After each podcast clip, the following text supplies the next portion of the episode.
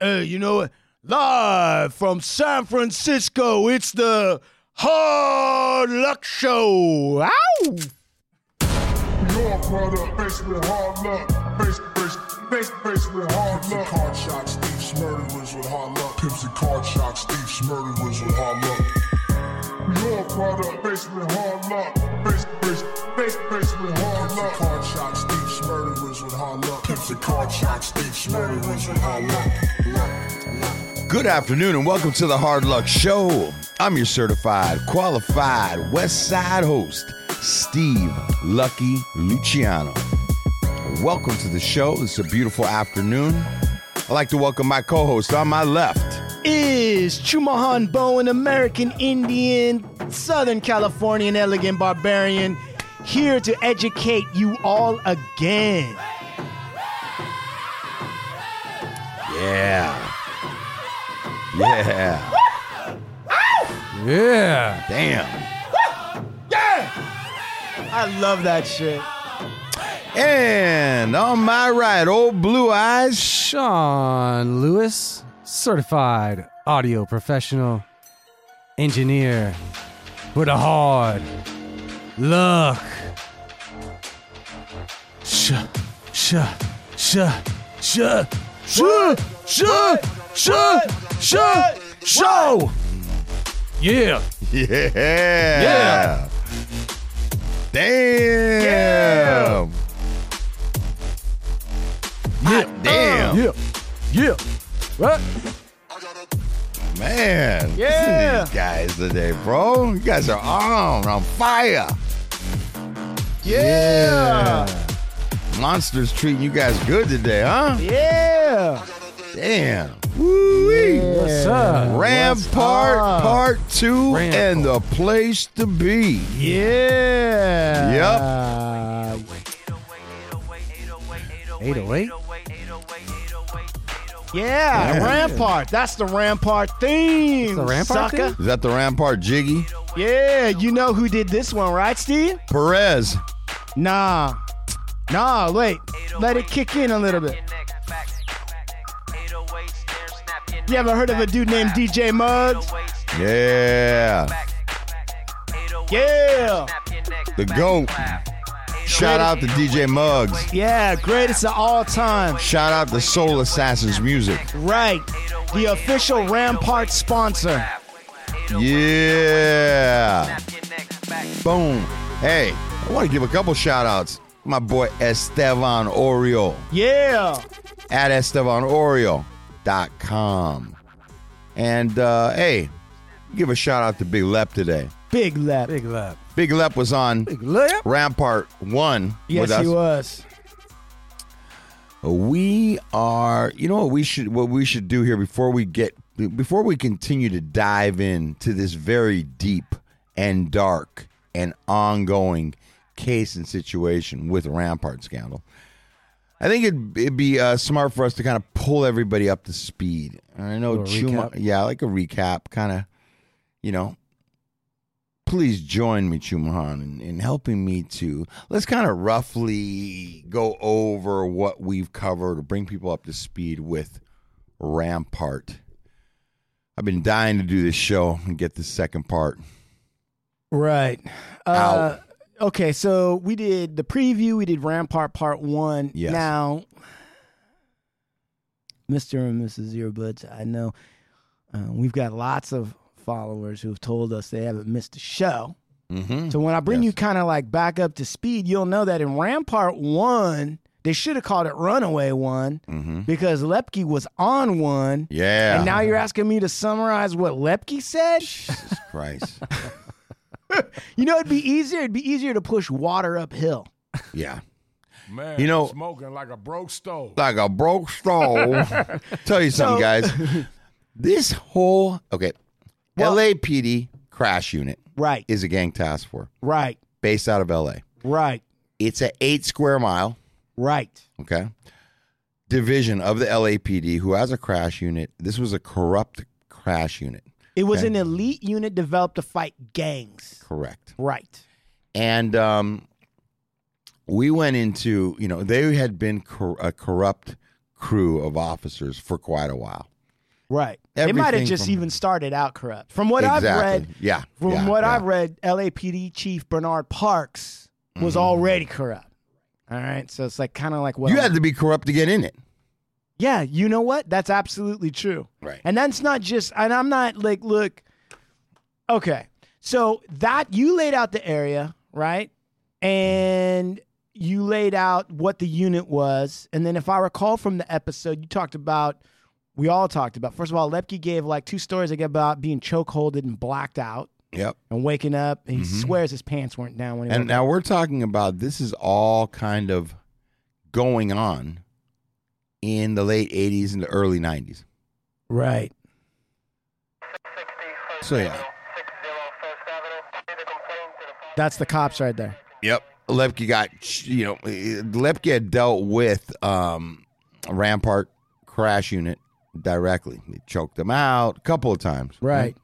Right, choked him out, and then you talked about Blackbird, who, who got, who had evidence planted on him, which is what the Rampart Division did. Blackbird from Temple Street, in right. Temple Street neighborhood was it ran straight through. I mean, the Rampart Station was across the street in their neighborhood. Right. So they were really getting the bare brunt of it. Right, and so you said Blackbird eventually got that thing overturned. Got a gun and cocaine. Um, yeah, he he that evidence. was, you know... Planted. Planted on him. Right. And uh, eventually he served, I think it was six, five or six years on an eight-year sentence. And uh, he got out. Right. And got a settlement of almost a million dollars. Right. And which he didn't invest uh, smartly. Wisely. Wisely. And as a result, eventually has nothing to show for, right? I, I, I don't know where he's at. Hey, Blackbird, if you're out there listening, I love you, man. Come on home.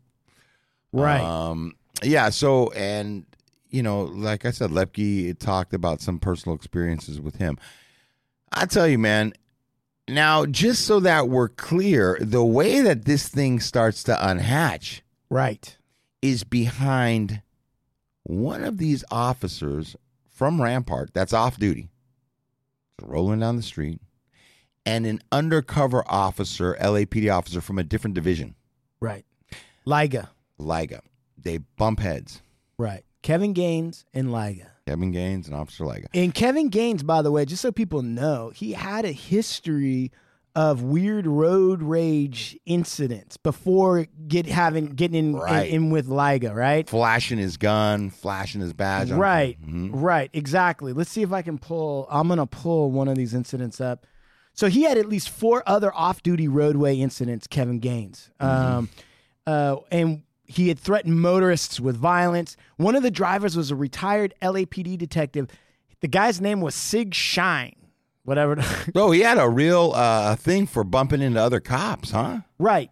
And what he would do is cut people off, right? Kevin Gaines would cut people off, and then they would get into weird fights and flip each other off, and then all of a sudden Gain- Gaines would like show his badge and a gun and then freak out the other motorists, and then they would just take off. And and those had been those had been reported. For instance, this uh, this officer that Gaines got involved with, um, Gaines braked. They pulled over to the side. Mm-hmm. Gaines jumped out of his S U V and shout and shouted, "Hey, motherfucker! You going around giving people the finger? I ought to cap you. I ought to blow your motherfucking head off." And then, right, the ex the cop that was off duty, uh, Sig Shine, said, "Only if you're a faster shot than me." And showed him the badge. And he said Kevin Gaines jumped in his car and took off. So that's the kind of shit he was doing before he butted heads with Lyga. Let me tell you something. Think about that. And it isn't that this guy has a knack for bumping into cops. That's not it at all. Because if we only have four incidents reported, this guy probably was doing that shit hundreds of times. And it's just a matter of, of course, there were going to be some L A P D officers involved in it. Right. Because he was fucking probably, he probably pulled that shit off a thousand times. Well, so I'll tell you right now, this is all bubbled up again. Mm-hmm. And right now, there are some reports that Lyga was actually racist. And that there are some reports that they're trying to push now.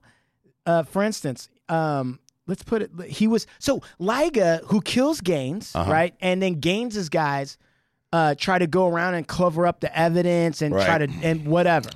So this is kind of like a racial issue at that time, and this is how Rampart slowly starts to get opened up. Mm-hmm. All right, and Lyga, uh, the only guy that believed Lyga was a detective named Russell Poole. Now, Russell Poole is the guy, if you watched Unsolved on Netflix or you watched any of those documentaries, Russell Poole was the L A P D homicide detective that was assigned to this weird shooting that at the time they didn't even know was between cops. Mm-hmm. Right? And as he uncovers it, he keeps like like like a pit bull. Like a pit bull. He has a bite on on some kind of conspiracy.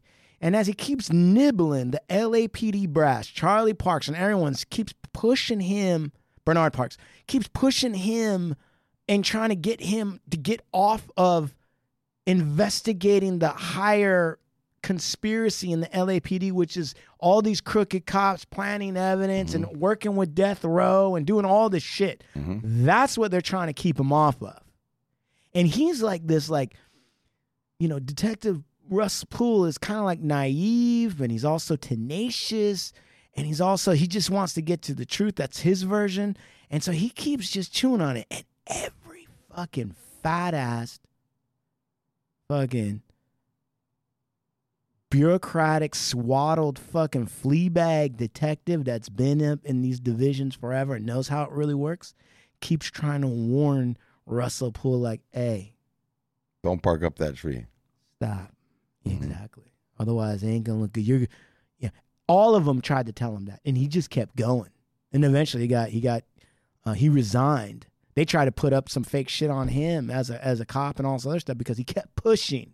He mm-hmm. kept pushing his theories. Anyway, so Lyga, who's at the beginning of this thing, right? So there's this whole thing now where they're saying that he's he's racist, and he was still teaching at the L A P D Academy like just a couple years ago, Frank Lyga, the guy who shot Kevin Gaines. Did mm. you know that? Mm-mm. All right, and they caught audio of him teaching, and this is what it, let's see if I got this, the volume up. Oh, no, I have it down. So this is what it sounds like when he's teaching. Let's see if we can hear that. Occurred with Kevin with Kevin Gaines is that Hold on. One day he got into a street rage issue. All right, so that's what we learned about. And then there's oh, here we go. Here's the recording.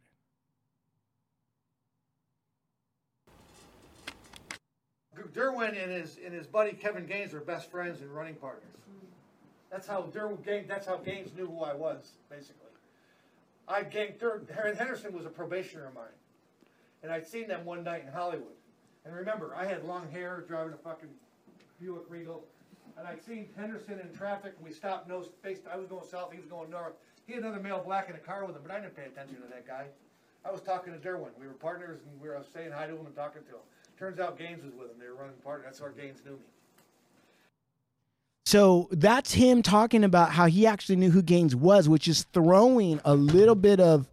Yeah, I'd say so. It's throwing a little bit of a different spin on on the fact that, you know, somehow this was just a weird road rage incident that didn't quite go down. Right. Now they know each other. Right. That's crazy. Right? So so I think the thing to start really thinking about in terms of the Rampart, in terms of the Rampart scandal, the thing to think about is that we still haven't even gotten close to understanding what the actual conspiracy really what was is. Really going on. Right. Right. All we know is that Chief Bernard Parks went from Chief Bernard Parks to eventually council person. Mm. All we know is that some of the top brass kind of like moved positions and stayed the top brass. Right. Um, and then, then another thing that one of the... If Steve, if you could kind of keep people's attention while I look up who was the guy who hit me to this, uh, give him credit for bringing this to my attention. Pools, by the way, passed away. He passed away a few years ago. Yeah, heart attack. Heart attack? Yeah. Yeah. But he was actually in the midst of investigating further the, the Biggie Smalls case, right? Right. In the movie Unsolved, they show him like having a heart attack, like right during the at the sheriff's thing, but that's dramatized. In reality, he was building uh, more evidence for another book that he was coming out with, and at some point had a heart attack. And then I think it was Capper seventy-one mm-hmm. who yeah. hit me up that um, what's going on with Rafael Perez right now. Yeah. What'd you say? Was a limo driver or a security guard? He's a limo driver, and he's for who? For Harvey Weinstein. Oh shit! That's what's alleged. And wow. there's and let's see, let's see if I can go to the sound for that. Let's see. Um, yeah. So this this video this video guy. Uh, and let me and let's give him some credit because this guy said he's been working. Tony Vera dot com. Right, I think this came from Capper seventy-one. He has been following and trying to find Rafael Perez. Oh, he really? finds him. As L A P D's notorious cop, ex-cop, I should say, is now a limo driver. He drives Lily Weinstein, daughter of Harvey Weinstein. I caught him at L A X. It took me two years to get this guy, but I finally got him. Here's the video. And then he mm. shows the video, and you see, you know, the black Escalade and uh, a bunch of, like, minions get out, and uh, you see Harvey Weinstein's daughter, and then, of course, you know, Tony Vera's there with a camera shouting questions. And as he goes around the Escalade, he comes up on a limo driver, and you can see it's Rafael Perez. You're Rafael Perez, aren't you? No. Are you sure? And anyway, Rafael Perez is trying to hide his face and everything. And there's another video this guy, Tony Vera's got, hmm? where where Harvey... I like this guy. Yeah, I love him. But dude, we should have that this guy on the show. No. He comes in, and he's got Harvey Weinstein. And, and Perez is driving, and Weinstein's in the back. Hmm. And his daughter, and he's, I mean, I don't know if he's got... I don't know if this, like, videographer guy... Uh, I don't know if he's got he like a... It's Weinstein bugging, humping his daughter. No. No. No. But he, I don't know if he's got like a tent set up right there at arrival at L A X mm-hmm. or whatever, because he seems to be able to be there before... I don't even know how he knows that Harvey Weinstein's taking a trip. All right. But he gets even Weinstein this time, and, and this is before Weinstein gets crippled with the walker because oh, he's right. now you right. know facing criminal right, charges. Right, right. right. And this Huge this man. Weinstein can walk just fine. fine yeah, yeah. Sure. He's operating the cell phone just sure. fine. Sure. Rafael Perez is driving that limo too, and you know it just leads one to wonder. You know, with all this shit that Harvey Weinstein's involved in, an ex. Cop like El, uh, like Rafael Perez, who planted evidence on tons of people, mm-hmm. you got to believe that that guy has developed a lot of strategies to keep rape victims and mm-hmm. whoever else keep Absolutely, their mouth shut, bro. right? Absolutely, yeah. right. Like, why is he the limo driver of all the limo drivers in on the that- world? He he got Rafael Perez. Isn't that crazy? Think about that shit. Think about that for a second. You're Harvey Weinstein. Money is no object. I mean, you he know, went to look for him. Harvey Weinstein's so rich, he pays Quentin Tarantino. Do you know what I mean? And he's like, who am I going to get as a driver? Who am I going to get as a limo driver? And somehow he finds the most notorious, dirtiest, greasiest cop that and, L A P D's history mm-hmm. known. Funny. Isn't that crazy? I mean, it, it, there must be like a club where they all show up, right? Like a Oh, yeah. There's probably like a like a scumbag Craigslist. Yeah, yeah. Do you know what I mean? Yeah. yeah. Sean, have you? Like, what do you think, Sean? What do you think of that? Yeah, I think once you get to like level six scumbag, Go you, ahead, get, sorry. you get like a membership card to whatever this thing is. Right. It's almost like his bona fides were made by taking the fall. Now, here's the other thing about Rampart that people don't know. Tell me. Or that some people may know. So, as Lepke, Senator Lepke had brought to our attention, The the crash units were actually franchised out to all the different uh, divisions. divisions of the cops, right? And so, as he was saying, was that um, Rafael Perez, once he finally gets caught, and he does get caught, and you know who catches him? Russ Poole. Russell Poole arrests Rafael Perez, right? Like in his driveway. And when he arrests him, Russell... For the cocaine, correct? Yeah, this is for the cocaine. The what was it? It was like six pounds of cocaine that he Eight took from that. Eight pounds of cocaine, yeah. Yeah. And so in any event, he arrests Rafael Perez. And then when they bring Perez in to do the interview, it's almost as if Perez has already contemplated this. Because Perez is ready to make a deal, right? Now, the deal that Perez makes on one level... seems like it just wreaks havoc on the L A P D because there's like, I don't know what it was, like a hundred or so convictions that get overturned, right? And then there's also uh, money that gets paid out, right, to Blackbird, nine hundred thousand dollars and all that other stuff. But the thing that's weird about it is the Biggie Smalls case, which was touched by a lot of the same cops that were Rampart cops, and a lot of the same cops, like they work security detail at death row and all that other stuff. The Tupac and the Biggie cases still remain unsolved, and all the shit that Rafael turned over, somehow, although it was revelatory, it seemed to protect a lot of people too. I agree with that. It's, How is that? I, How does that work?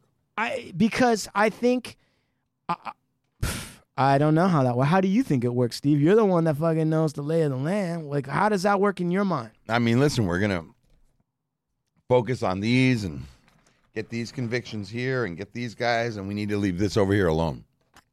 Right. We need like like it's almost as if somewhere along the way somebody was like, we got. I mean, we got this problem. And it seems to be showing up enough in the media. And we got this one blue flame fucking de- Russ, Detective Russell, who went to the press. By, he eventually went to the press because he didn't feel like the L A P D, uh, internal affairs at L A P D. Russell Poole's feeling was that internal affairs inside the L A P D was a way for Chief Bernard Parks to control an investigation. Once an investigation started coming back on the L A P D, so... One way to look at internal affairs is to say this, right? Like, oh, you found out a cop did some, broke the law? Then you need to get the cops that are the cops' cops. That's internal affairs, right? The other way to look at it is internal affairs is the way to control the information that comes out from that investigation, take it away from regular cops from doing the examination and doing the investigation, and start controlling it, make it seem like something's happening, and then internal affairs might just be like, well, who's going to be the fall guy?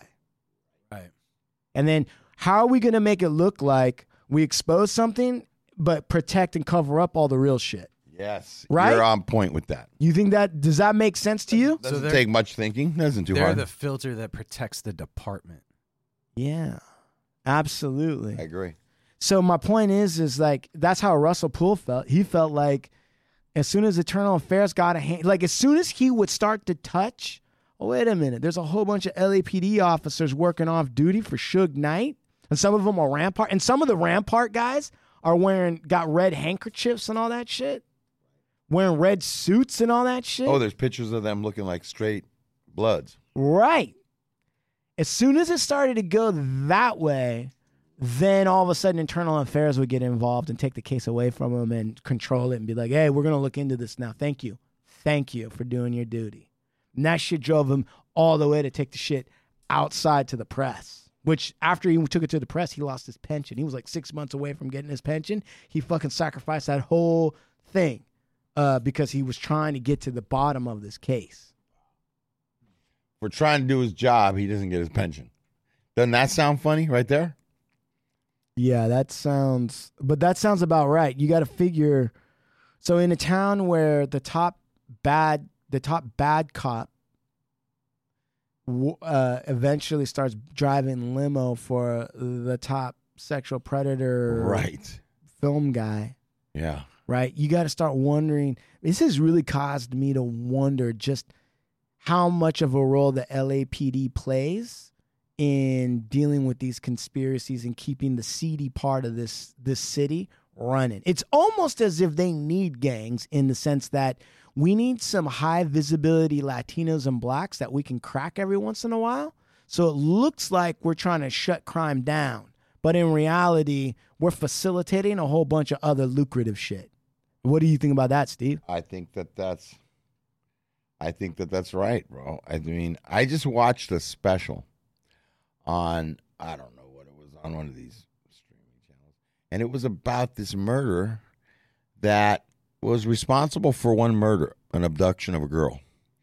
Well, that sheriff of that town got a hold of this guy and convinced this guy, coached him, convinced him to go ahead and um, and um, plead out or take responsibility for like ten other missing girl murders. Okay? And that way the sheriff, and he would get reelected as sheriff, because how it would look on the missing crimes, the open files that'd be closed. And then they uncover twenty years later, thirty years later, when they interview this guy, and he's on death row, and that this guy was coached. He didn't know the real stories. When they went to try and ask him how they were killer, all these things to justify it or to to to, to prove it, the guy didn't have any answers because he really didn't fucking kill all these other girls. So I feel like, in a sense, I bring that up because I feel like, in a sense, what Chumahan's saying is right. Like, if you got a couple bad guys, let's let's keep them breathing. Let's keep them alive, because we can use those guys for all sorts of shit. We can stick, oh, oh, they're the cause of this. Let's attach that. Let's clean up our slate with these, right? You get what I'm saying? I, I wonder how much evidence and how much guilt, how much shit is planted on these guys wrongly convicted, because they're scapegoats for a lot of other bad business that has to go on, I believe. Well... Uh... Let's see. I'm going to pull up the rules at the time for the L A P D evidence locker. Like, when you check out the evidence in the in the locker, mm-hmm. um, the part that's crazy about it is how lax it is. When you read about how lax oh, it yeah. is. You, you basically had to give a signature, just a signature, and you could take anything you want out. Yes. And put back whatever you fuck you want. Right. And so, so like apparently at the time, and I think, I think it was, I think, I don't know what they've done about it. To be honest with you, I don't even know what they've done about it now. But so, you know, what would happen is, is like, for instance, in this case, right? Rafael Perez. So how many last names are there? Perez in Los Angeles? Joel Perez was another officer on the L A P D. He would show up at the, Rafael Perez would show up at the evidence locker and sign Joel Perez and then take out cocaine. He didn't just take out that six pounds. Over time, he'd been taking out one pound, two pounds, and replacing it with Bisquick and all this other shit, right? right? So think about this. In, in what world, like even in ninety-two, ninety-three, ninety-four, ninety-five, ninety-six, ninety-seven, in what world would it make sense to you or an institution where the stuff that's in that evidence locker, right, is going to be needed for trial later? It's going to be needed for whatever later. In what world does it make sense that it's super lax, that you could check shit out? You don't even have to be working the case. You don't even have to be an officer on the case that got checked in. In what world is it that anything could be checked out and you'd be like, well, the log says this. We don't know. And you only have like two people in the back that are kind of like keeping track of anything. In what world does that make sense unless you wanted to manufacture evidence, unless you wanted to lose evidence, unless right. you wanted to fuck around with evidence? It doesn't make sense in any world except that one. Okay. I'm going to bring a point up to you right now. Um, listen to me real clearly. They had these evidence lockers, right? With all this cocaine, heroin, P C B. I mean, and these are large quantities that they're keeping. Why are they keeping this stuff, Shuman? For court, right? For that's, court. For, that's what they say. That's what they say. Now, picture this. I'm a cop and I pull Sean over. Okay. And he's got what looks to be four or five kilos of cocaine in the back of his car, right? Yeah. Right. And we arrest you. How do we arrest you, and how do we know that those are cocaine or any or not baking powder? No, they test it on the scene? Right there. Yeah. They that, crack it open, they do a little test, and they shake a little vial. Right, right. and uh, then you see the blue. Right. Oh, the cocaine. Now, why isn't that test good enough for the state? Because it's not reliable, actually. Okay. It isn't. I was watching. I, was I know, I've, I watched that too, but wait. And I'm not trying to go there, but I'm trying to get to what I'm first talking about. Go is, ahead. That's enough, though. That is enough, and it's proof enough to lock up Sean. You're saying, and put him on trial, but it's not enough for all the cocaine that, like, why do they have to have it? They have to test it again? Oh, I see the point you're making. You're making a great point. You're saying you test it on the spot, right there, eyewitness, percipient witnesses. Mm-hmm. Like, we already know the coke's there, and mm-hmm. the cop can look and say, like, yeah, this is, you know, they, you could even Grub weigh them. You could weigh it there if you needed to, right? Mm-hmm. You could. What, what do you actually have to bring? You do, I mean, honestly, in any of these cases, have you ever actually seen anybody bring in eight pounds of coke and put it, or like two pallets of coke and put it in the courtroom and say, that's the amount of coke? Never. You, you don't need to. You don't need to. Right. So why are they holding on to it is what you're asking. Ah. Exactly. Why isn't it just destroyed? If that's the case, we have the test. We know yeah, what it take was. Take a picture of it. Take a picture of it and destroy it. Check this out. So they kept it so they could deal it. The L A P D's system, right, for evidence and all that stuff was extremely lax for checking out drugs for court evidence, especially if the amounts were a pound or less. Mm. All you had to do was make a phone call to the property division, give a last name and a badge number, then ask that the dope be sent to you by courier. So they would bring the shit to you. The drugs had to be returned, of course, but no one at the property division ever checked to find out that what got back was pure cocaine or a bag of baking powder. Bro, do you know how that's a business they were running, bro? A hundred percent. Think about that. A hundred percent. How much coke was brought in and out of that evidence room before this happened? And imagine I bet, how much. Imagine how many motherfucking ex cops have met, bought homes and businesses and cars with all that money and all that dope. And I bet you, uh, uh, all, everybody up the chain of command gets to wet their beak on all that business. That's the reason why it runs the way it does. That's why nobody questioned it. Right. That's amazing to me, though, because now you're thinking about it. You're like, how much of, and I don't know this, this is allegedly, how much of Bernard Parks' ability to run campaigns and and and and money to fund his run for councilship and all this other shit, how much of that flowed through these kinds of illicit, illicit transactions, allowing officers to use? And his job, Parks, somebody like Parks wouldn't even have to get his hands dirty. All he'd have to do is make sure that Internal Affairs did an investigation that never touched on that. He just would control that. And then every once in a while, you got some fucking asshole like Detective Russell Poole who doesn't want to play ball like everyone else. If it took us a matter of a couple weeks to figure out why the fuck is the drugs being taken in and checked out like that, you're going to tell me that all this time nobody else put two and two together? Mm. Of course not. They had it running like that. And make sure you don't change that system up. There doesn't need to be any protocol. The protocol is just fine. That way we can get what we need to do. And you know what, man? This is fucked up because, and, and so that system is what's working throughout the, like, L A count, like the, the, the Los Angeles. That system, that's what I'm saying. Not just in Rampart. That's the way L A P D gets down. Right. That system is working out throughout the entire city slash county slash whatever. Absolutely. And what's crazy is, like, and then you read these stories about, like, how Chief Parks, like, so so so Russell Poole, right? So through the Frank Lyga thing and the Rafael Perez thing, right? So Russ Parks is, or I mean, Russell Poole is already, like, figured out, like, oh, wait a minute, there's something bigger kind of, like, going on. He gets up to a point, they move him off that case, and for whatever reason, and I'm not exactly sure what it was, they put him on the Biggie Smalls case, thinking, I think, because he was in a homicide division, I think they thought, well, this is just a separate case, so it's no, it doesn't have anything to do with that, or they put him, so you got to understand, at the higher-ups, when they're looking at some of the guys, and every partner that Russell Poole works with is constantly trying to tell him to play ball, right? Like, they're all of them. And so you got to believe that there were some conversations with the lieutenant and the chief where it was like, so is he just going to, because what they were always trying to get Russell Poole to do was to stick to the one case he's supposed to investigate, not not uncover all this other shit. Just who killed who killed Biggie? What exactly happened? Like, blah, blah, blah, blah, blah. Don't, you're not supposed to be chasing leads everywhere.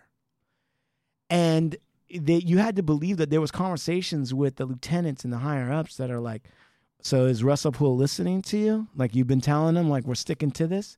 Well, I want you to keep an eye on Russell Poole. Keep an eye on him. Make sure. Don't say anything to him too much because you got you want to stay friends with him so he tells you everything that he knows, right? You got to be his buddy. So he tells you what he's discovering so that we can prepare for what's coming out and we know when to move him off a case and into another case. That's, I guarantee you. Write the report. Let him write the report. Then you read it. Then you tell us. And then we find out. And then we'll we'll manage Russell Poole. We're managing this guy that wants to try to, like, expose the whole thing and make, you know, the truth come out, whether it hurts the L A P D or not. And by this time, also, you got to remember that Biggie Smalls' mother, right, this, like, Jamaican woman that fucking is, like, the Terminator. She ain't going away. She's coming back every single time. She even sound, I'll be back. She sound like that. She's suing. They estimated what Biggie's the rest of his life was worth. It's four hundred million dollars had he lived. And they were suing the L A P D for that, the city for that, because there was a some kind of conspiracy going on. She's covering up the murder, and they didn't protect him. A whole thing. And that L A P D officers might have been involved in the killing. And if so, then L A P D is responsible. And they're going to have to pay the four hundred million dollars. So now you got Bernard Parks sitting on pins and needles like, fuck, we got a fucking, we got a whole, we got, we got, we're in a heap of trouble. So there, and then you got Russell Poole, who's down at the bottom, some fucking needle in a haystack that's trying to get to, like, what's the bigger conspiracy here? Trying to unravel all that. And you know, you know that Bernard Parks, and I think at the time it was Gil Garcetti, Eric Garcetti's dad. All these guys are back in office now, by the way. It's like you you look, and uh, these names that for ten years kind of like went away, and now they're all back again.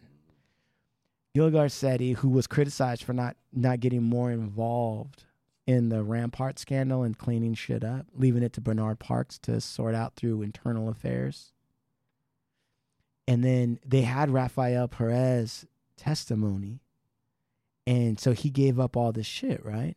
But one of the things that was a problem was that Rafael Perez took a bunch of polygraphs, mm-hmm. and he failed all of them. Let me look this up.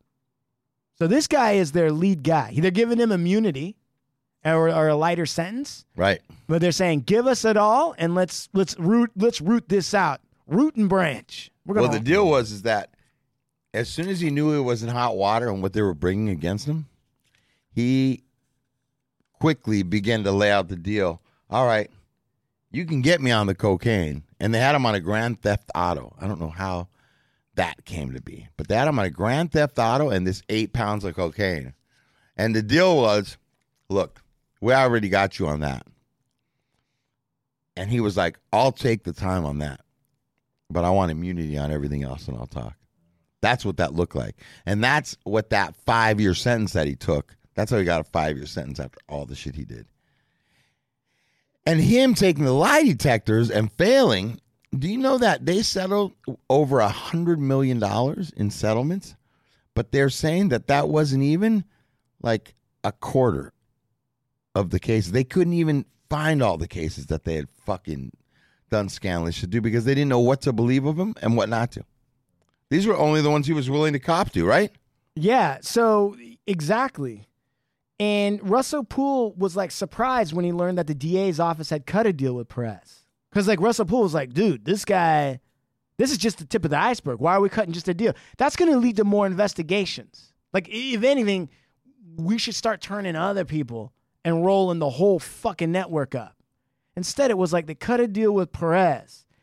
And Poole kind of knew... Uh, he was like, listen, we, I knew we could have taken care of it cleanly. We just let me do what was right.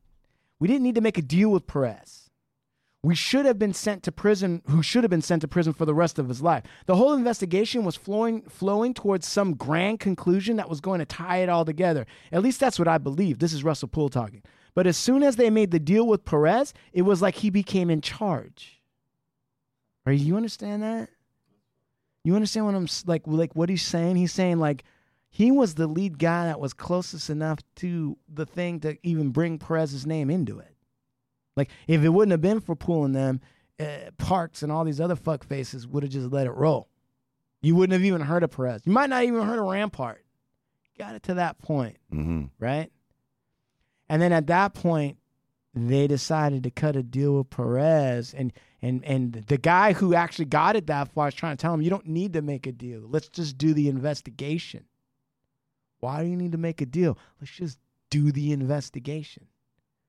And you know somebody higher up talked to Perez and said, look, dirtbag, mm. you help us control this fucking thing and you're going to be okay. We got a nice job when you're finally done.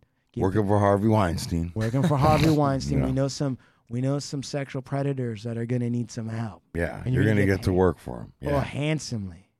Every once in a while, some fucking irritating cinematographer is going to ask you a bunch of, but other than that, it's going to be all good. Yeah. So he, you know, Perez was like, all right. You're going to drive around him and another guy named Epstein. Exactly. Which your probably, people. We're going to put you back with your people, working with your people. Right. So it was, but what, right, in my imaginings, this is what happens, right? It's like there's this Perez is alone in this dark room. And the door slowly opens, right? And you see And it's Weinstein with his pants down. And you see two long shadows come in, right? And it's like, you know, you're like when you see you look and you see the metal on the lapels gleaming and you realize, oh shit, that's Chief Park. Chief Parks comes in and says, Perez, listen. And like, like he, almost like a Sith Lord, right? Like Perez is the guy who's like training to be Darth Vader, and, and Parks is Darth. But then behind them comes the Emperor. And just like, and you see, and it's a crinkly old white man named Epstein. Who's really pulling all the string. Right. That's what I imagine happened. And they told him, well, you're going to help us control this. Otherwise, we're going to kill your entire family or something. Right. So, and Perez is so, di- by the way, Perez was known, you know, obviously Denzel Washington modeled his performance in Training Day after Perez. So Perez was kind of an asshole as it was. Right. Probably got off on the shit. Absolutely. He was probably just wet on the. He's t- a piece of shit. Probably just getting wet, just getting ready to do yeah, one line. Yeah, man. Yeah. So, so, so Poole's bummed out now. Here, he's almost got to the fucking truth, and now the head criminal's in charge. And Perez decides what parts of the investigation were going to stay alive and which weren't. Perez implicates almost every detective he worked with at the Rampart station. Right, so remember that too. It's got limited to Rampart. You didn't hear about Santa. You didn't hear about any of the other crash right, units, right? Right, right. They were probably busy hiding evidence as oh, soon as, yeah. right? They were, they were ironing wrinkles. They were like getting it all. Yep, yep. Right. Uh, so Perez implicates every detective he worked with at Rampart Station, except he noted and insisted that Sammy Martin was clean. That's the same Martin who was meeting with Perez and Durden in the dead of the night once they knew there was an investigation. Even more dubious was Perez's insistence that he knew of no criminal activity of David Mack. David Mack. And we might just go in and drill down on some of these names, but David Mack later gets implicated in the killing of Biggie Smalls. Mm, all right. All right. And he's deep in death row. All right. Then Chief Parks himself would tell the media that he believed Perez was not telling the whole truth about Mack. So they're like letting a little bit of tension out. But because the inquiry into Perez's activities had become so vast, one of the guys decided to conduct five separate polygraph examinations of Rafael Perez. Mm. Two of them are going to focus on his relationship with David Mack and the other shootings uh, not disclosed by Perez. So he submits to all these lie detector tests between November thirtieth and December sixteenth, nineteen ninety-nine. And uh, the results were that he failed them all. He failed five of all the polygraph examinations. Now think about that. I believe it. Yep. So the key witness in the L A P D rooting out all of the crooked cops in the Rampart division can't pass any of the polygraph tests. What does that tell you? Unbelievable, man. And they still kept him as the witness. Unbelievable. What does that tell you? That they're going to use him. To, the, the, he's a fucking a pawn. Right. He's a pawn, man. They're right. going to utilize this guy. Right. He's a liar. They got to, and, and one of the other things that they would say about Perez was that he was an amazing liar. That in all the cases that he would get off on it, that like in all the cases where he had manufactured evidence, mm-hmm. He would like moonwalk and pop and lock all the way up to the stand and sit down, and he was ready. And that some of the public defenders hated going up against him. They knew he was lying, but the way he delivered it, he would get commendations from the judge for his truthfulness. And he was lying through his teeth. Unbelievable. Nobody else could tell. So that kind of stuff is all in the background of this Rampart scandal. So the Rampart scandals actually, if you really wanted to think about it, was a fence probably that was put around a, dis- a, a disaster. Like B P oil spill, mm-hmm. Rampart was just a tiny thin little fence that they put around a little section of it and focused on that and dealt with that in order to make sure no one discovered how big the emergency really was. Right. That makes sense? Makes sense to me. Um, and then, you know, uh, you have, and then the, the other part that's crazy about, what were you going to say? Were you saying? No, no, no, I'm listening. I thought you were going to say something. Oh, I will. So the, the thing that's crazy about this is that, you know, somehow this touches also the Tupac and the Biggie murders, yes. This Rampart scandal, right? And It, it, it's almost as if the Biggie and Tupac murders actually impede or make it even harder to understand exactly what's going on in the Los Angeles Police Department. Like, it's almost like trying to solve those conspiracies, and I believe that they are conspiracies, almost lends itself as an extra complication that makes it harder to understand. It almost overshadows Rampart. Yeah. You see what I mean? Yeah. Yeah. There's a certain way that when you start to talk about Rampart, you wind up having to talk about Suge Knight, then you have to talk about P. Diddy, then you have to talk about Tupac, then you have to talk about Biggie. Yeah. And as in, in a weird way, it's it it it makes it hard to draw a perfect diagram or better understand what the underlying criminal conspiracy that's involved the L A P D is. And instead, you then now you've got these things. I mean. I mean, do you feel that, Sean? Like, do you feel that? Yeah, yeah. It's almost, yeah, it's definitely overshadowed. It seems like that's the neon sign. And in fact, I think that when I'm looking at that show, on the one on Netflix. Yeah, Unsolved. I didn't watch it forever. And it, mainly I didn't watch it because I'm not necessarily interested in, in listening to a bunch of theories about how Tupac and Biggie died. Right. But if you talk about Rampart, that to me, that's like, Uh, it's a little bit more based in fact or theories that I, I don't know. There's there's something there's something almost um, yeah, like the conspiracy part of it is just not interesting to me. But if you talk about Rampart, then I'm like super interested in what what, what happened.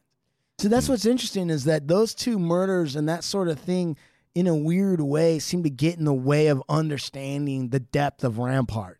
I agree. I agree. And then it spawns all of these extra theories, and it spawns like almost a cottage industry of weird like confessions and and and shows and documentaries. It kind of makes it fictional. It makes it feel fictional. Right. And you stop, you lose sight of the fact that you got this whole coordinated thing where cops are coming and going and planting evidence and picking up cocaine out of an evidence locker without having to even. It's easy. It's harder to order room service yeah. at the Marriott than it is to get cocaine out of the L A P D locker. Crazy. Like for instance, like um, just to give you a for instance how how crazy this gets is like now you've got like a a, a, a Puff Daddy or Puff Diddy or whatever he calls himself, Sean Puffy Combs or whatever the fuck he's called these days, uh-huh. right? His bodyguard. Right? Even his ex-bodyguard wants to get in the game, and this is what it sounds like, and you're trying to understand it. P D to my job. This is him. Since Bad Boy sent the F B I to my job, I've been talking about this. Not only did I did Biggie Tupac, I was on the first program with M T V. I was on V H one Famous Crime Scene. And the whole Biggie Tupac that I did for Miss Wallace. In two thousand four, a full documentary was shot by Ricardo McKendricks Junior, allegedly over the Junior Block Mafia, but because them Alphabet Boys picked him up, it never got out. So you you're like listening, you like you're like I cause I did this. I like look at it and I'm like, oh my God, Diddy's former bodyguard's gonna he's gonna talk about what's really going on, what's real, and then you start listening to it and you get lost in a web of weird shit. Right. Right? Like, like, like, here's another one. Nigga, you wouldn't been sipping on no Ciroc. You would have been three hots in a cot. You shit, I mean? Like, you're sitting there and you're like, what is he saying? This. Your people came to me with D V D deals. Your people came to me with the fucking uh, uh, book deals and shit like that. I was trying to get at you. If I was trying to get at you, bruh, when those folks came with me, to me, nigga, you wouldn't been sipping on no Ciroc. You would have been three hots in a cot. Check out the picture. It seemed like everybody go to jail or end up dead but you. He's talking about P. Diddy right there. Uh. And there's like a picture of him and with a bunch of dudes, and then P. Diddy's up on the right. And I don't know even why he's mad at P. Diddy. You forgot. I was there at City College, bro. I was the one at City College that opened the doors to help save those kids when you ran the other way. Are you serious? And Wreck T V. So I, you're sitting there. What is he talking about? Exactly. He was there to open the doors. Yeah, at it, City College. But then he's got this interesting story about P. Diddy and like Suge Knight. I'm trying to get to that, I'm trying to get past some of this, but I want to give you a flavor. So like while you're trying to understand Rampart, you got like a thousand pages of this. Actual people that are tangentially well, involved I, putting I, out all this shit. People are trying to insert themselves to be uh, some sort of knowledgeable or or. At that moment, he was talking about memorial services held for the victims of the City College stampede. So I don't know if there was like, uh, do you remember that? Or does no. that make sense? No, I don't know if he's talking, like somehow Puff Daddy was involved in that. And somehow this guy was the only realist dude that handled the shit and that Puff Daddy ran scared or something. Like that's kind of what he's saying. Let me try to get to this story where he's talking about the meeting between Suge Knight and Puff Daddy. Or of the Marlboro man that oh. had the billboard behind you. Now, we driving around Cali. He doing an interview with you and everything like that. So he's riding around with Puff Daddy. Yeah. Okay. I don't know why there's a Marlboro man, but he's involved. Uh, some and he's got he's got like a reporter doing an interview with him. In the car. So next thing you know, we drive behind the House of Blues. Guess who we see? We see Pac and we see Suge. Pac is in the white drop-top Bentley. Suge is in the red drop-top Bentley. Okay, there's two Bentleys. Uh, red, white, drop-top. Okay. I've never even been allowed to ride in a Bentley, but here we go. We drove by them, and Riz was like, oh, shit. There go them niggas right there. And then you said, who, who? That was Pac, and that was motherfucking Suge. You said, Kenny, drive back around. So P. Diddy is saying drive back around? Next thing you know, Kenny get ready to drive, drive back around the corner. Riz got forty cents in his hand. I'm looking at the reporter. Reporter look like he about to shit on himself. So I know. forty cents? You- I think he's saying he's got a forty. Like a, a, I think he's trying to say he's got a gun. Okay. Right? Right? forty cents in it. I don't know. But, I mean, why would he say he's got forty cents in his hand unless he's referring to a gun? Like a forty caliber. Yeah. He's got forty cents. And the reporter looked like he's going to shit on himself. Right. Right? Imagine you're the reporter, Sean. You're riding around really? P. Diddy. Let me out. And Riz is like, hey, them them dudes, Suge Tupac. And like, hey, drive around, drive around. And another guy brings out a gun. And you're just sitting there like, I just want an article, man. I'm trying to write for a fucking Source magazine. Hey, I'd be like, I'm going to get this hot exclusive. It would have never been no Keefy D or nobody. You wouldn't have went out your cipher like that because you had Wolf and you had Riz. You had Wolf and you had Riz. And they was your mathematician. They solved your problem. And Riz was ready to do whatever, whenever. So now he tells you, you better talk to them niggas right now. So we rose up to, we rose back around, we roll up to Pac. You say, what up, Pac? Pac turns his head, looked at you, and act like you wasn't even existing. It turned back around, looked like you was a piece of shit. Riz like, yo, fuck that nigga. Talk to Suge. He the boss. You say to Suge, yo, Suge, what's up? Suge say, what's up to you? You say, Suge, we got any problems? Everything good with us, man? Everything straight? Suge say, everything straight. He said, we ain't got no problem out here. He say, I don't know no problems you got out here. You ain't got no problem with me. You say, all right, then later on, just say later on, and that was it. So that's it. You hang in for all these people that are inserting themselves into this controversy and the whole thing, and you wind up with just basically a story where there's no problem. Uh-huh. After I listened to that whole thing, and I'm like, what yeah. is that? That's why it's so hard to understand the Rampart scandals, because You get caught up in all this stuff. I did a lot of research on the internet. It, that's what you have to do, and, and then you got to weed through all that. And so what I'm saying is is that these controversies are impeding understanding. Yeah, totally. The underlying whatever. And a I'll, lot of dead ends. I'll give a big shout out to Mister Wreck T V. Mister Wreck. Mister Wreck. Mister Wrecked. Misdirect. Misdirect T V is the name of this fucking thing. Wrecked. No, like misdirect. Misdirect. Like wow. Misdirect, misdirect. So I'm like looking at these things, and I'm so paranoid that I'm starting to think like, is there a P R agency or is there somebody who's helping to manage keeping as much shit out there as possible? Smoke screen. Yeah. All this extra collateral shit, so it's harder to even... Because I Get went on to it. Reddit. Know what I mean? Yeah. Know what I mean? I mean? I went on to Reddit, and I'm like, I typed in Rampart. Do you know what came back? No. Very little. Really? On Reddit. Yeah. Reddit goes hard. Reddit goes... You could they're, type, pulling, they're pulling information off. Are you kidding me? Reddit's solving fucking sixty-year-old fucking murder mysteries and shit. Dude, you could type for in... For fun. Yeah, you could type in the letter T and nothing else, and you would get back like a ton of information about the letter T on Reddit. Right. Like Sanskrit, and it started out with the Japanese, and this... But you hit in Rampart Scandal, and, and it's there's like very little. Crickets. Hmm. Yeah, that's that right there. Think about that. Crickets. Now, I'm going to give you an example of something that happened to me.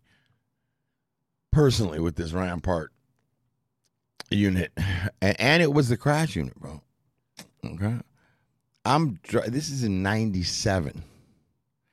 Guys, listen up to this. In nineteen ninety-seven, I'm on the one oh one. I think on the one oh one freeway. Were you active? Or the ten, am I on the ten? Is it ten? No, it's the one oh one freeway. And I'm getting off at Vermont, and I'm traveling, I guess, west or yeah, westbound. I'm coming from the downtown area to the Hollywood area. And I come up upon Vermont, and I'm exiting Vermont. And as I exit Vermont, where that exit lets you off at is right by Melrose. Lets you off right by Melrose. Right. Okay. Okay? Yeah. Make a right turn. This is twelve o'clock in the afternoon. twelve o'clock noon. Make a right onto Vermont. And you drive about, about a block or two. And what you hit on Vermont is you hit Melrose, okay?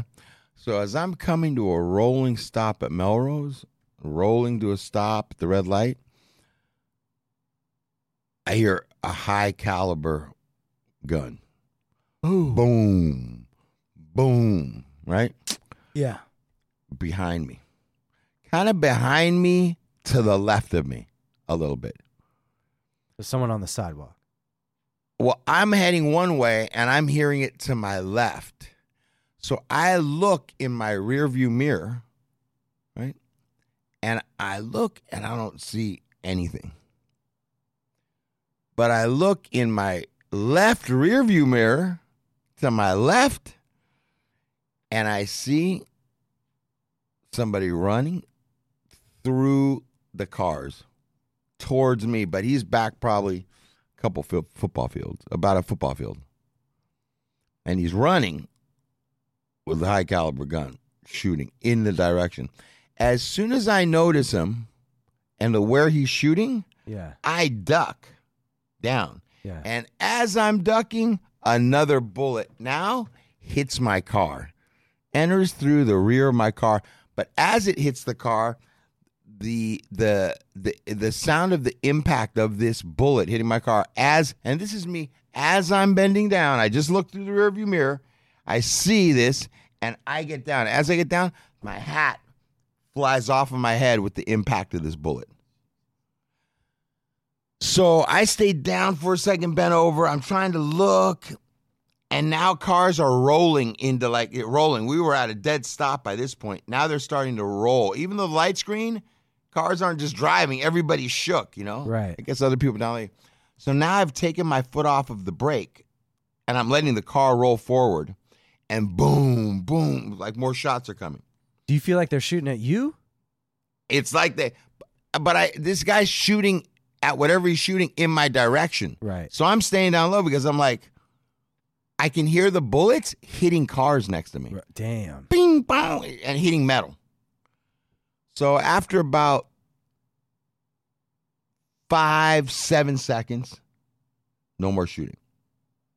I look up, see the guys, the cars are rolling. I go ahead and I pull over. I I cross Rob. I cross Melrose, and I pull into this little right there, right at the corner is a donut shop. Little is your glass one of those broken? Corner mall.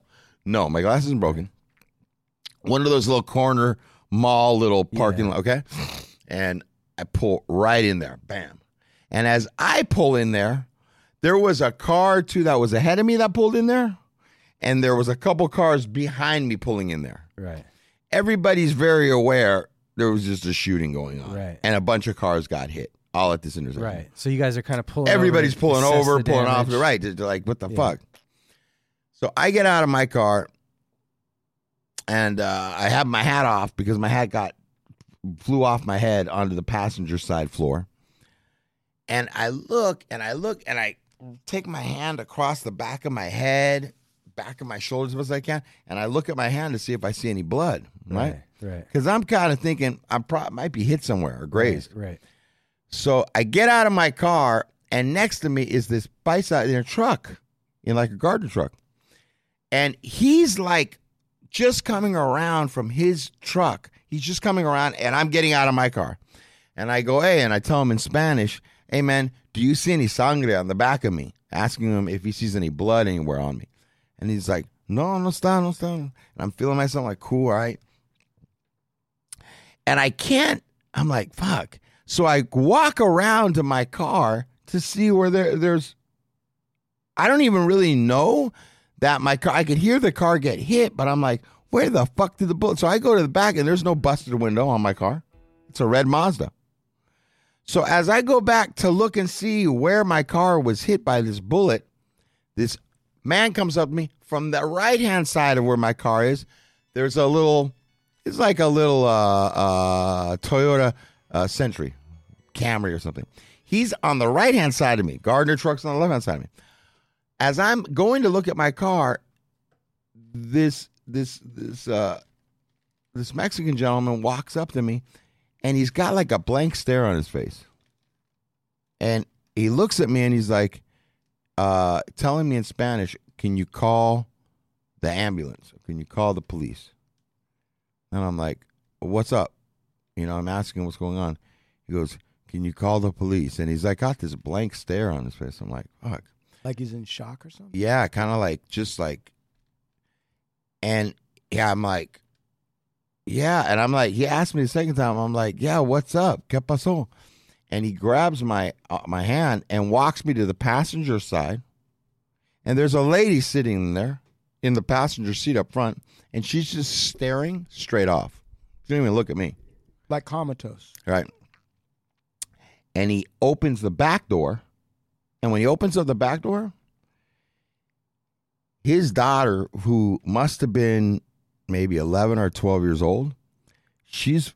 She's forward against the passenger seat, the back of it, and the top of her head is is off, dude. Her, you can see her brain matter and everything. And her little sister is sitting next to her, silent, just sitting there. And I look at it and I'm like, okay, I fucking don't close the door, but I crack it back a little bit, you know? And as I walk towards the front, towards I pass by the mother or whoever that lady is that's in the front, and then I look, and she kind of glances at me and just keeps on looking forward, right? She just gives me like a look. And then I grab this guy by the shoulders, and I'm like, all right. And I move him to the front of this car, and I like brace his shoulders, and I'm like, you wait here. I call. Like he he he he was, it was just, he, he was, was in, just shock. in shock. He didn't know, you know what the, like he's just in shock, right? So I walk into this donut store that we're in front of. Now everything's changed, bro. I'm not. I've never seen some little kid. Mm-hmm. I've seen some shit, but I've never seen some child, innocent child. And so all this shit's kind of like, fuck. Now this whole thing is taking on a whole different twist, man. I walk into this um, donut place, this donut shop, and I go, hey. And I guess there was a couple people ahead of me that had said something like, hey, can you call the police or something like that to these donut, these Koreans. And as I walk in, I go, hey, you need to call uh, the you need to call police right now. Call the paramedics or whatever. Call right. ambulance. Call nine one one for that. And I'm going to do anything to satisfy this father, whether he's, his daughter's already gone. But, you know, call, you didn't need to call now. And as I say that, this uh, Korean lady, or uh, I don't, I shouldn't even say that, man. I don't know if she was Korean or Chinese. She goes, hey, you're not buying nothing. You need to leave the store. Like that, she says to me. And I go, hey, call the fucking police. I look at her. I fucking yell. I go, call the fucking police. This little girl just fucking got killed in the fucking car behind me. And the lady looks at me like she just starts dialing the fucking number. Like I was about to rip the phone right out the fucking wall and call myself. And she looks at me and she just starts dialing. She got the mess. Okay, okay, okay, okay. She got the mess. Right. So I walk back out there and this dude's kind of standing there. And now he's starting to like rub his head and look around. Right. And so I come out there. I go, they're coming. They're coming now. And as I'm saying that to him, I can hear and see the choppers now coming down to the area, right? Right, right. They're all coming down, yeah. Converging. Cops are starting to converge. I look over and I can see cop cars have now blocked. They're pulling up and blocking Melrose in Vermont. Right. I take this gentleman, I, I walk around, I open up his door, his passenger door, mm-hmm. and I tell him, hey, sit down, you know, with mm-hmm. his feet facing out. Just sit down. The police are coming. The ambulance is coming. Right. As soon as I do that and I look to my right, there's an officer walking right up to us. Mm. He's not walking right up to us. He's walking up to the scene, almost like he's going to walk past us. Right. And then I'm like, hey, officer. He's like, yeah, yeah, yeah. I go, hey. I go check that. You pointed to the girl. Car, yeah. And he's like, looks at me. And he like looks in past the little girl, the sister, looks into the window. And right away he grabs her. He's like, he says something in there. He knows you know? exactly what to do. Right. And I go, this is this is the this is the driver right here, you know? And so right away he engages this guy with, you know, he starts speaking Spanish to him, right? Yeah. So as soon as that happens, I no longer can do anything. Right. I, I walk over to my car. Now I've got something in my car that can't be in my car. That I can't have on that scene. It can and be, it, it actually, it can be, it, it can be in the car, but the people who, the cops that are arriving on the scene can't see it in your car. Right. Got it. And I know my car was hit by a bullet. So uh, I already know what's going to happen. Evidence, baby. Right. And then they're going to have to do a search of the car. Right, the whole thing. So I get to a, a, a phone and I call a good friend of mine. A good friend of ours. Okay. And it doesn't live far away. And I'm like, hey, I need you to get down here. Drop whatever you're doing and get down here right now. Right. I have right. to give you something. Yep. So they come down. He comes down with his son. Right. And they're down wait, there. Wait, wait, wait. That son? Yeah. Yeah. So they get down there. And as I'm like, now I've wrapped this thing up in like a fucking sweatshirt. And it's like in the backseat kind of. Wait, wait, wait, wait. How do you, okay. How do you wrap? How big was the thing you had to wrap up? Probably about the size of this pretzel oh jar here. Oh, my God. Okay, so we're looking at like... shit. We're looking at... it. We're, so the size of like a, a two, two, giant football. Yeah, it's about eighteen inch... Eight, yeah, a football. Maybe okay, a, a giant football. Maybe a little football. bigger. A little bigger. This is the peanut butter pretzels that Steve has been eating. The Costco. Right. We right. Ate, we put in a dance on these things, right. So we, I fucking... We put in... By the way, you should understand... Sean had like what? Three or four of them. But Steve has been, he's been eating them in, like reverse They're sunflower seeds. He's been eating the pretzel and dropping the peanut butter center off in the trash because mm-hmm. he's, he's, he's watching eh. my gallery. Yeah. Okay. Oh, okay. Anyway. So wait, so how do you wrap that up with cops and everything at the scene? Like how's that done? They're pretty busy with what's going on. Right. They haven't come and seen my car yet, but they've, they've ta- now they've taped off the right. parking lot. You're not lot. driving out of there. You're not driving out of there. No. But so what's the strategy? Now, when you're in a situation... I get into my car, like I'm looking for some things. Right. And really, I pull this thing out, wrap it in a sweatshirt, and leave it right behind my, my driving seat on the floor. Okay. All right, now I'm staying close by it. Right. I'm waiting for my buddy to show up. Right. And now they're taping off the full parking lot. So I'm like, fuck.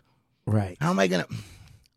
Well, about a minute later, I see my friend. Right.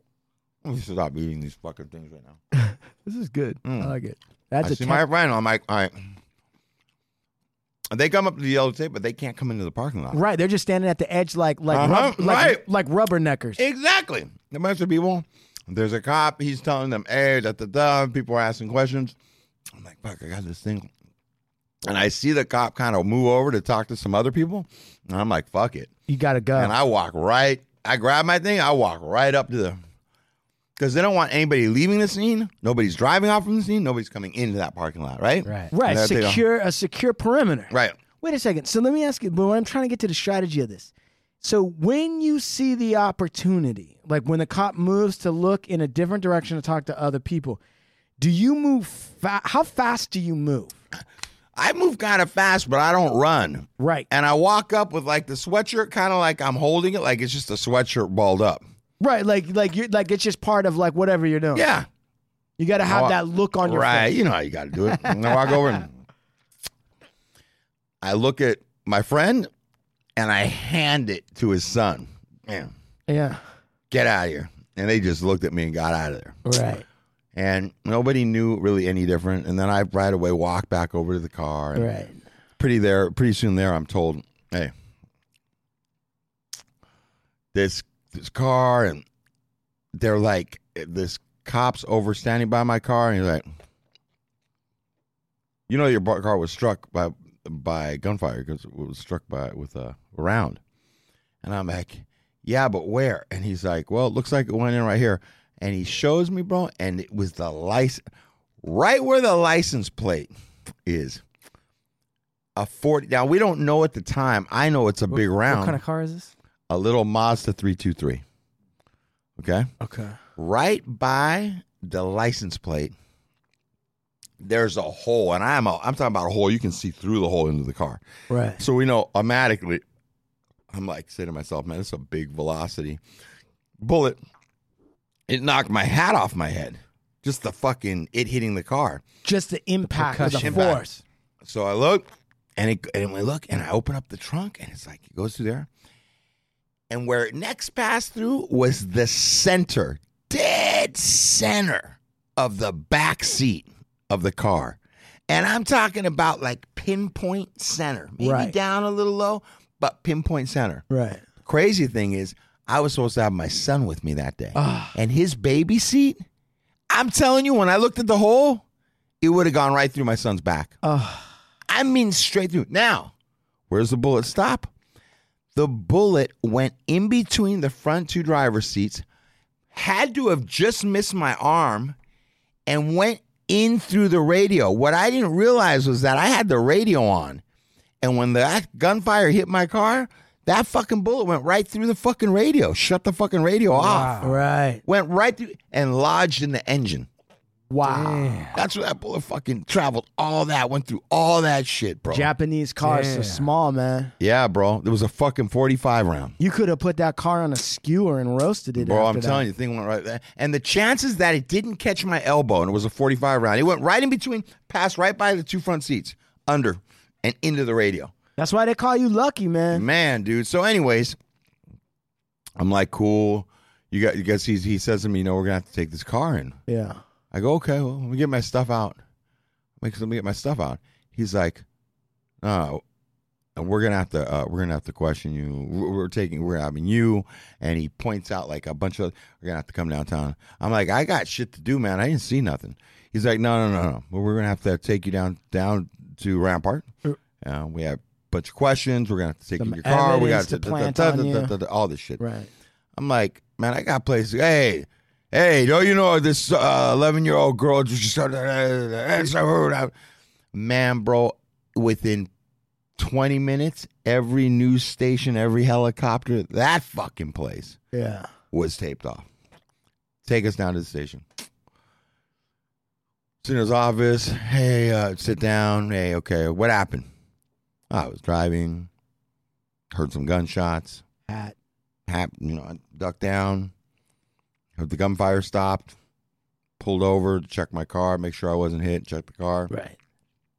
That uh, uh, did you see the girl next to you? Uh, I didn't see it happen, but yeah, you know, she, the, the little girl, obviously was hit. Okay. Um. All right. All right. Sit down. We're gonna grab somewhere. Questions and this and that, and just hold on. I made my statement. Right. Then I get pulled into another room again. Hey, tell us what happened. I tell the same story. Dude, I had to tell the same story six or seven times. The fuck? You're driving away from it. Yeah, bro. It was six or seven times. You're driving away from it. Then, then, me and a lady, they take me and a lady in a car and tell us that they're bringing us to another substation. Listen to this. To another substation. And upon that substation, we're going to be released and be able to call a taxi or go. Why are they taking you to another substation? Listen. They we get into the car, and as we're driving up, now it's nighttime, bro. So I've already been in the station for like six, seven hours. Jesus. Nighttime. We pull up on a street, bro, and you know what they do? What?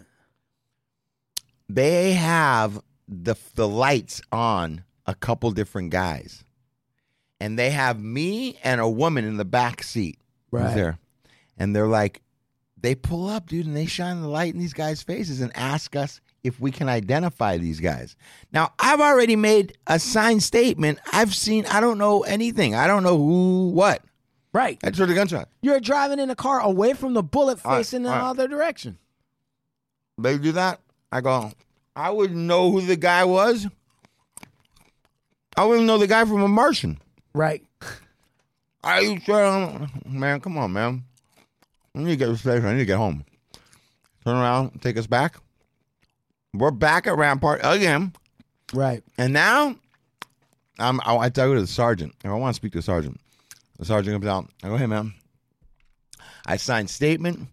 I told you guys everything I know. I need to go. Now I want to get the fuck out of there, man, and go home. They have my car. Right. He goes, all right, you'll be out of here soon. I get pulled into another room. This time, they present me with a six-pack, bro. Six-pack? A six-pack picture. Not, not picture. a beer, oh. Sean. Oh. Six-pack. That's so it's picture, It's a pictures. picture of six right. dudes. Yeah. I D. Huh? I go, hey, bro.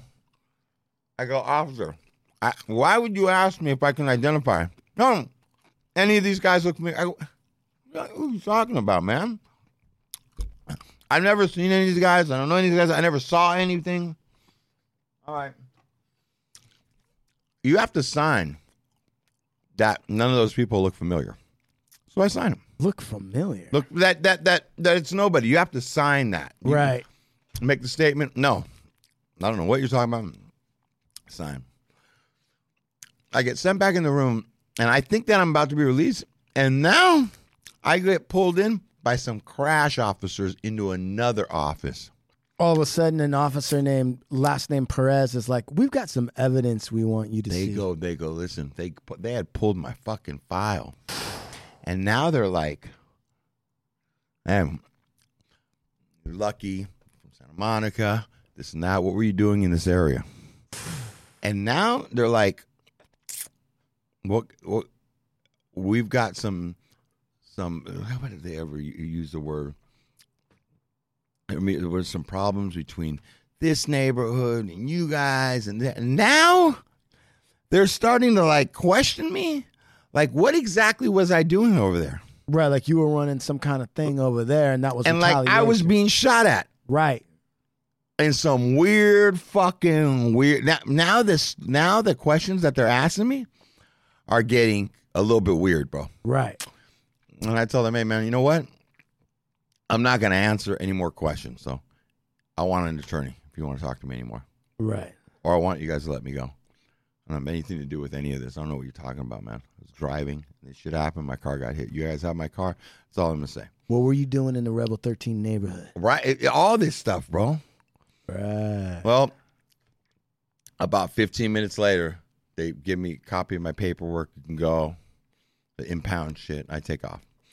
Now, I don't think any more of this shit, bro.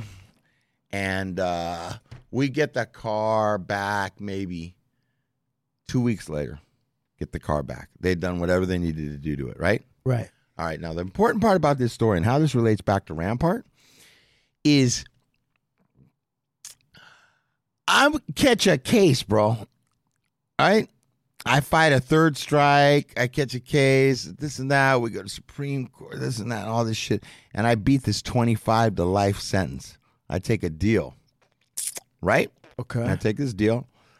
And I'm back in the county jail, and I'm waiting to go back upstate to do this prison term. And as I'm waiting, what happens is you wait about a month, maybe, you know, three weeks, six weeks, somewhere around there. And all of a sudden they duck at you to go back down to L A County Jail because the state is going to pick you up from there. Right. And you hop on the Grey right. Goose. And that, that's when you know you're going. No warning. About three weeks in, three and a half weeks, I get a ducket at like two in the morning. I'm going to L A County. I'm like, great, man. They came quick for me. Right. Go down. I go downtown. We're going to the courthouse downtown. I'm like, what the fuck am I doing at the courthouse? Now I'm getting nervous because I think they've they've collected and they're picking up another case on me. There's something else yeah. that they're going to try and file on me. Some other crime has popped up that they found. Prints or something, right? Right. They found out something. They found something, out where the bodies are and I'm buried. In this fucking... Now, they put me in this room, bro.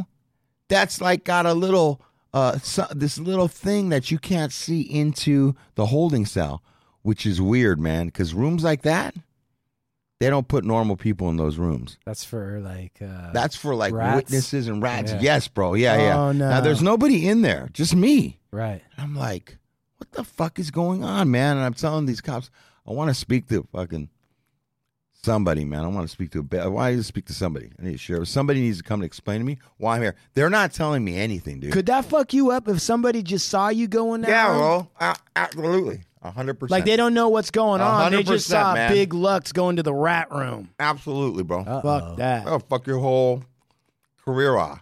Right. So, you'll be told, you'll be told, these guys are telling me nothing, man. Nothing. Every time I ask one of these cops, the sheriff say, somebody needs to know what's going on. I don't know what you guys are doing. I don't know why I'm here. Can I find out? They'll be told. He was on. Hey, man. Bailiff shows up with some kind of fucking public defender, motherfucker.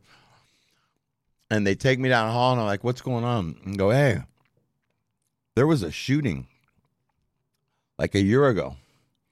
And such and such. And they start listing it off. Yeah. And they're like, do you know about this case? I go, oh, yeah, I I know what you guys are talking about, but I never saw anything. Well, you have a chance to say that in the courtroom. Dude, these dudes brought, you listen? I'm listening. I get brought through a hallway. I get brought up to a courtroom. They put you on the stand? Brother. Let him tell the story, motherfucker. They bring me in a courtroom. They're like T V cam. And there's like cameras, news cameras, rooms filled.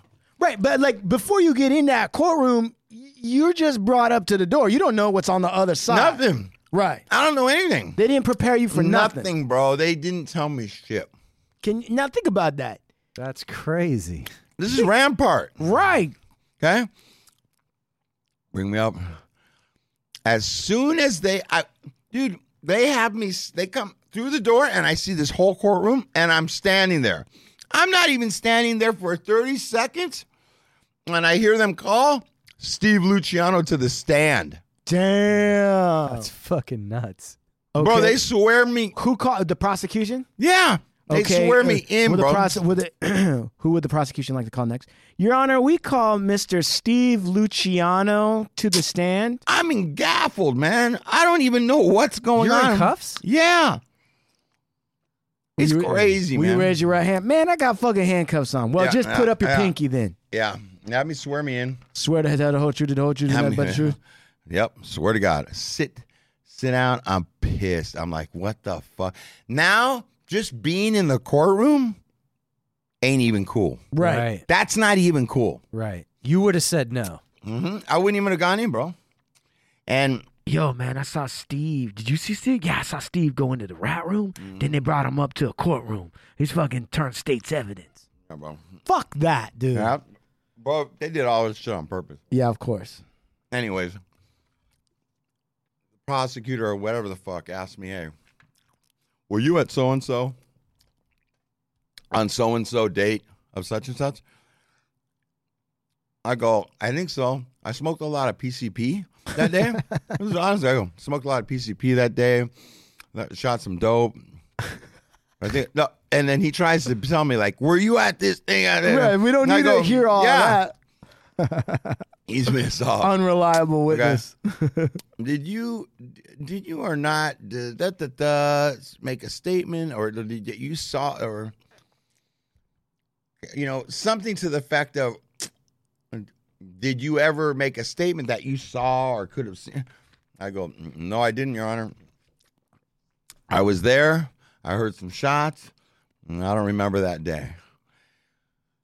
I just don't remember that day well. I was high, really high.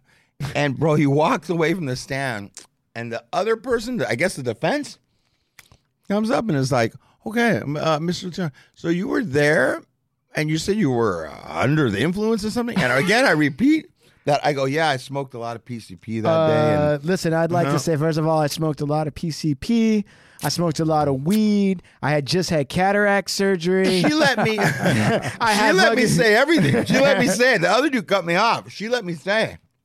And you said that day, uh, whatever. And what happened? Well, I, I had remember, an ear infection. I couldn't hear anything. Right. Yeah, I don't remember. I didn't see anything. And hey, bro. She's like, she's like, thank you, thank you very much, thank you for very much, Mister Luciano. And right away, bro, they take me right out of there. They got rid of my ass real yeah. quick, bro. Right, yeah. right. And uh, I remember was there a jury of, on that? Yeah, there was. It was a full dude. It was a fucking. It was like a. It was a real trial, bro. They had a defendant sitting right up front. I didn't even look at this motherfucker. Right. It was just, it was because I can tell you right now from a from the legal perspective, like from an attorney trying to convince jurors that a guy is guilty, it don't look good if you bring in a witness and he's like, I was high, I don't know, I didn't hear anything, and then they just hurry up and usher you out. That looks like to the jurors, or you're trying to manufacture a case, you ain't got shit. Yeah, bro. And so I just didn't know they could bring you into a courtroom without telling you anything, bro. Oh. Nothing. Is These motherfuckers a- didn't say anything. Can they do that? Uh, that's Shit. a good question. I think I think that they have to let you know. And I almost think that you should be afforded an opportunity to converse with some kind of legal counsel before you say some shit under oath. Right. Before you say some shit under oath. Because who's going to object on your behalf? What if you went in? Listen, dude, what if they did that and for whatever reason you had like schizophrenia? Or some kind of Tourette's, or whatever. Who knows? Something, right? Mm-hmm. So you go in there, and then all of a sudden you say some shit that you didn't intend to say, or you get mad at the prosecutor and it comes off bad, or whatever. You could have got real fucked up from that. And they, there should have been, you should have had an opportunity to even talk to a public defender, and the public defender said, like, you're going to go on the stand. They want to ask you some questions. It could have implicated you. You could have been... You could, and, and who was going to object on your behalf? I don't know, man. Who's going to stand up and say, Your Honor, I object? It was bullshit. I'd That's never, crazy. I'd seen anything like this done. I'd never even seen anything like this or heard of anything crazy. This being done. Yeah, what was done to me. That was fucked up. But what I will say is, this is the Rampart in its peak, bro. This is ninety-seven when the thing went down. Or ninety-six when it went down, and ninety-seven when I'm coming up through the state about a year later. But this was, I'm telling you, bro, this was that scandalous Rampart shit, bro, that I would even, there's no way that I should have even been pulled in there. The other thing that doesn't make sense to me is, wouldn't you think that with a corrupt uh, police department, they would have pulled me aside and said, hey, you've got this prison sentence. We can make it easier on you. If you, you know what I'm saying? If you know something about this. Right. I mean, y- you would think that they would have tried to, because I, you know, I'm saying I wouldn't, nothing was going to come out of my mouth because I didn't see anything. I don't know anything. But I'm saying you would think that the motherfuckers would have at least tried to use some fucking Vaseline before they try to fuck me. Right. Right. Right. Like, right. Hey, man, you know, you're looking at this term. We can make this thing go away or uh, lower your sentence if you know. But even that didn't happen. It was just the weirdest fucking thing, man. So mm. that was Rampart. And, you know, not long after that um, did the whole thing come down. And I just remember, bro, that was some shady shit they tried to pull me into, because they were trying to figure out how they were going to convict whoever they were going to convict or what they had. I don't know. But it's crazy, bro. Oh, no. This is fucking bad. Yep. It was bad. Wow, dude. That's fucking crazy. Yeah. Nuts. Um... The other thing is, is so like I was saying, like uh, when you, like I searched Reddit for Rampart, right? Mm-hmm. Like I'm trying to find information, and like weirdly, there's nothing on it. But you know what was on on Reddit regarding Rampart? There's, and a lot of people already know about this, but so Woody Harrelson was in a movie called Rampart. Mm-hmm. Okay? Okay, I ain't even seen it because you know I like I like Woody Harrelson a lot, but I'm tired of bald headed, intense Woody. Yeah, I'm not gonna watch it. I don't I don't need to see all that. This guy, Woody, goes on, and now he's famous for having the biggest, most epic, hugest A M A fail on Reddit. Really? Yeah. And A M A is ask, ask me ask anything. Ask me anything. So sometimes what people will do, Obama did and ask me anything, right? Yeah. Uh, celebrities will go on to ask me anything Reddit, right? And they might limit it like, okay, I'm going to be here for like four hours. Ask me anything. Okay. And so this gives everyone on Reddit, who, by the way, has read every conspiracy thing, chased every rabbit, you know, all that shit, right? And, okay. and a lot of them are real intelligent. I mean, you can tell by the comments that, you know, a lot of them are also, like, professionals who are hiding under the name of, like, you know, Dope Swallower ninety-one. Right, right, right. All right. But they get a chance to, like, ask you anything. Okay. Okay. So Woody Harrelson's doing Rampart, and the P R shitface or whoever the goose-egged fucking flubble-bellied son of a bitch is that's running his public relations was like, hey, Woody, like as if it was another press junket. Like, okay, right. We're going to do fucking E! Entertainment over here. We're going to do A B C over here. We're going to do fucking T M Z. And Reddit. And then we're going to do Reddit Ask Me Anything interview about the show, about Rampart. You could really get it out there because, you know, blah, blah, blah, young kids, blah, blah, blah, digital, blah, blah, blah. Right. So Woody goes in there. What he doesn't understand, though, and what the publicist never told him, was that on A M A, it's called Ask Me Anything because it's about ask you anything. Not just about Rampart. No, they don't give a shit. Reddit doesn't give a shit about Rampart. Gotcha. Part of the whole thing of Reddit is people are fucking sick of these fucking controlled press junkets where people jerk each other off and nothing gets learned. Gotcha. Right? Reddit's the kind of place where they'll chase. Anyway, so so he gets on there, right? And he has no idea. And he's trying to keep it to Rampart. And then somebody gets on. And so it's like, so let me just read you. So uh, as part of the press junket for the upcoming Rampart, Harrelson participates, right? And Ask Me Anything. Almost immediately, he's on it for like two seconds. One user asked Woody Harrelson about a time he supposedly crashed a high school prom and slept with a female student. And this is what the guy wrote. I swear this is a true story. I went to a high school in L A, and you, Mister Harrelson, crashed our prom after party. You ended up taking the virginity of a girl named Rosanna. You didn't call her afterwards. She cried a lot. Do you remember any of this? And can you confirm, or have you been so neep in Hollywood putty for so long that this dis- disqualifies as a mere blip?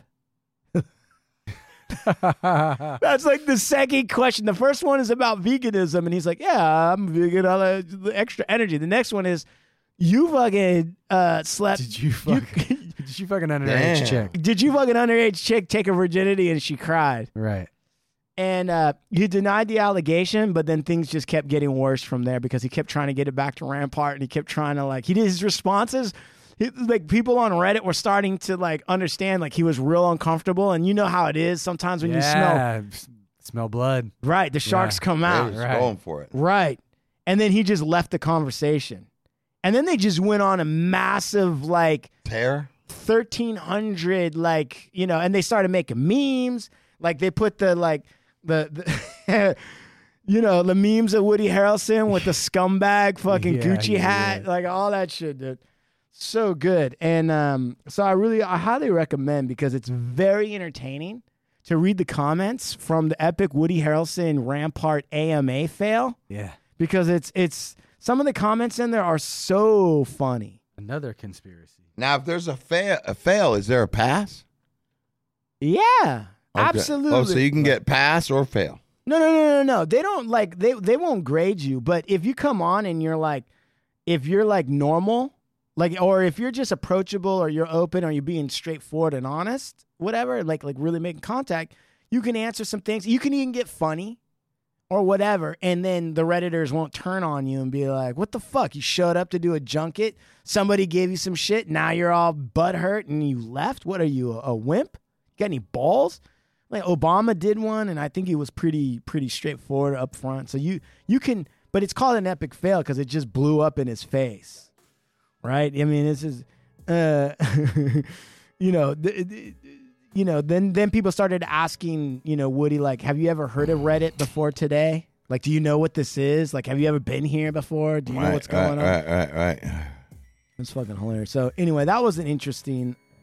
That was an interesting little side note that's related to the Rampart. Let me ask you something, Juman. What? Okay, so new news has popped up recently about Rampart.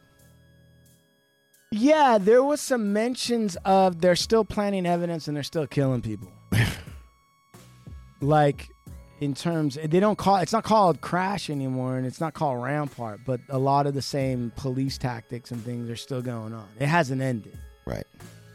And, you know, that, and so in one of the discussions, somebody brought it up, uh, you know, like the ghosts of Rampart have returned. They never left. They never left. And they and they probably were there before Rampart actually started. And, you know, the other thing is, is I think that Rampart's a good way for them to quickly take the focus off of L A P D in general. We just throw it over on Rampart. It's Rampart. It's Rampart. But, right, it doesn't have the same name. It doesn't have the same. It's not L A P D. It's Rampart Crash. Yeah, man. It's like, come on, man. It's almost as if like someone high, high, high up in the C I A was like, "Look, in the age of the internet, and the age of the information starts building, and the age where it's getting harder and harder to run like weird scams, what you need to have is you need to have a truth pocket." You got to have a scapegoat that you've controlled and right, you've put together right. ahead of time so that you can dump all the trash in there. In a, yeah, that, I I agree one thousand percent with you. Right. So anyway, um, I think this is a good place to like end it for now. We're going to have Rampart three, I think, because we haven't even gotten that far. We'll have to discuss it later, but um, we caught you up on some things. You heard Steve's Rampart story, uh, and... Uh, What do we know? What do you? What is it that you say at the end of these things, Steve? I think I like to say, well, thank you for joining us this lovely afternoon. And for now, we are out. We're going to say adios from the Hard Luck Show. From the Hard Luck Show. From the Hard Luck Show.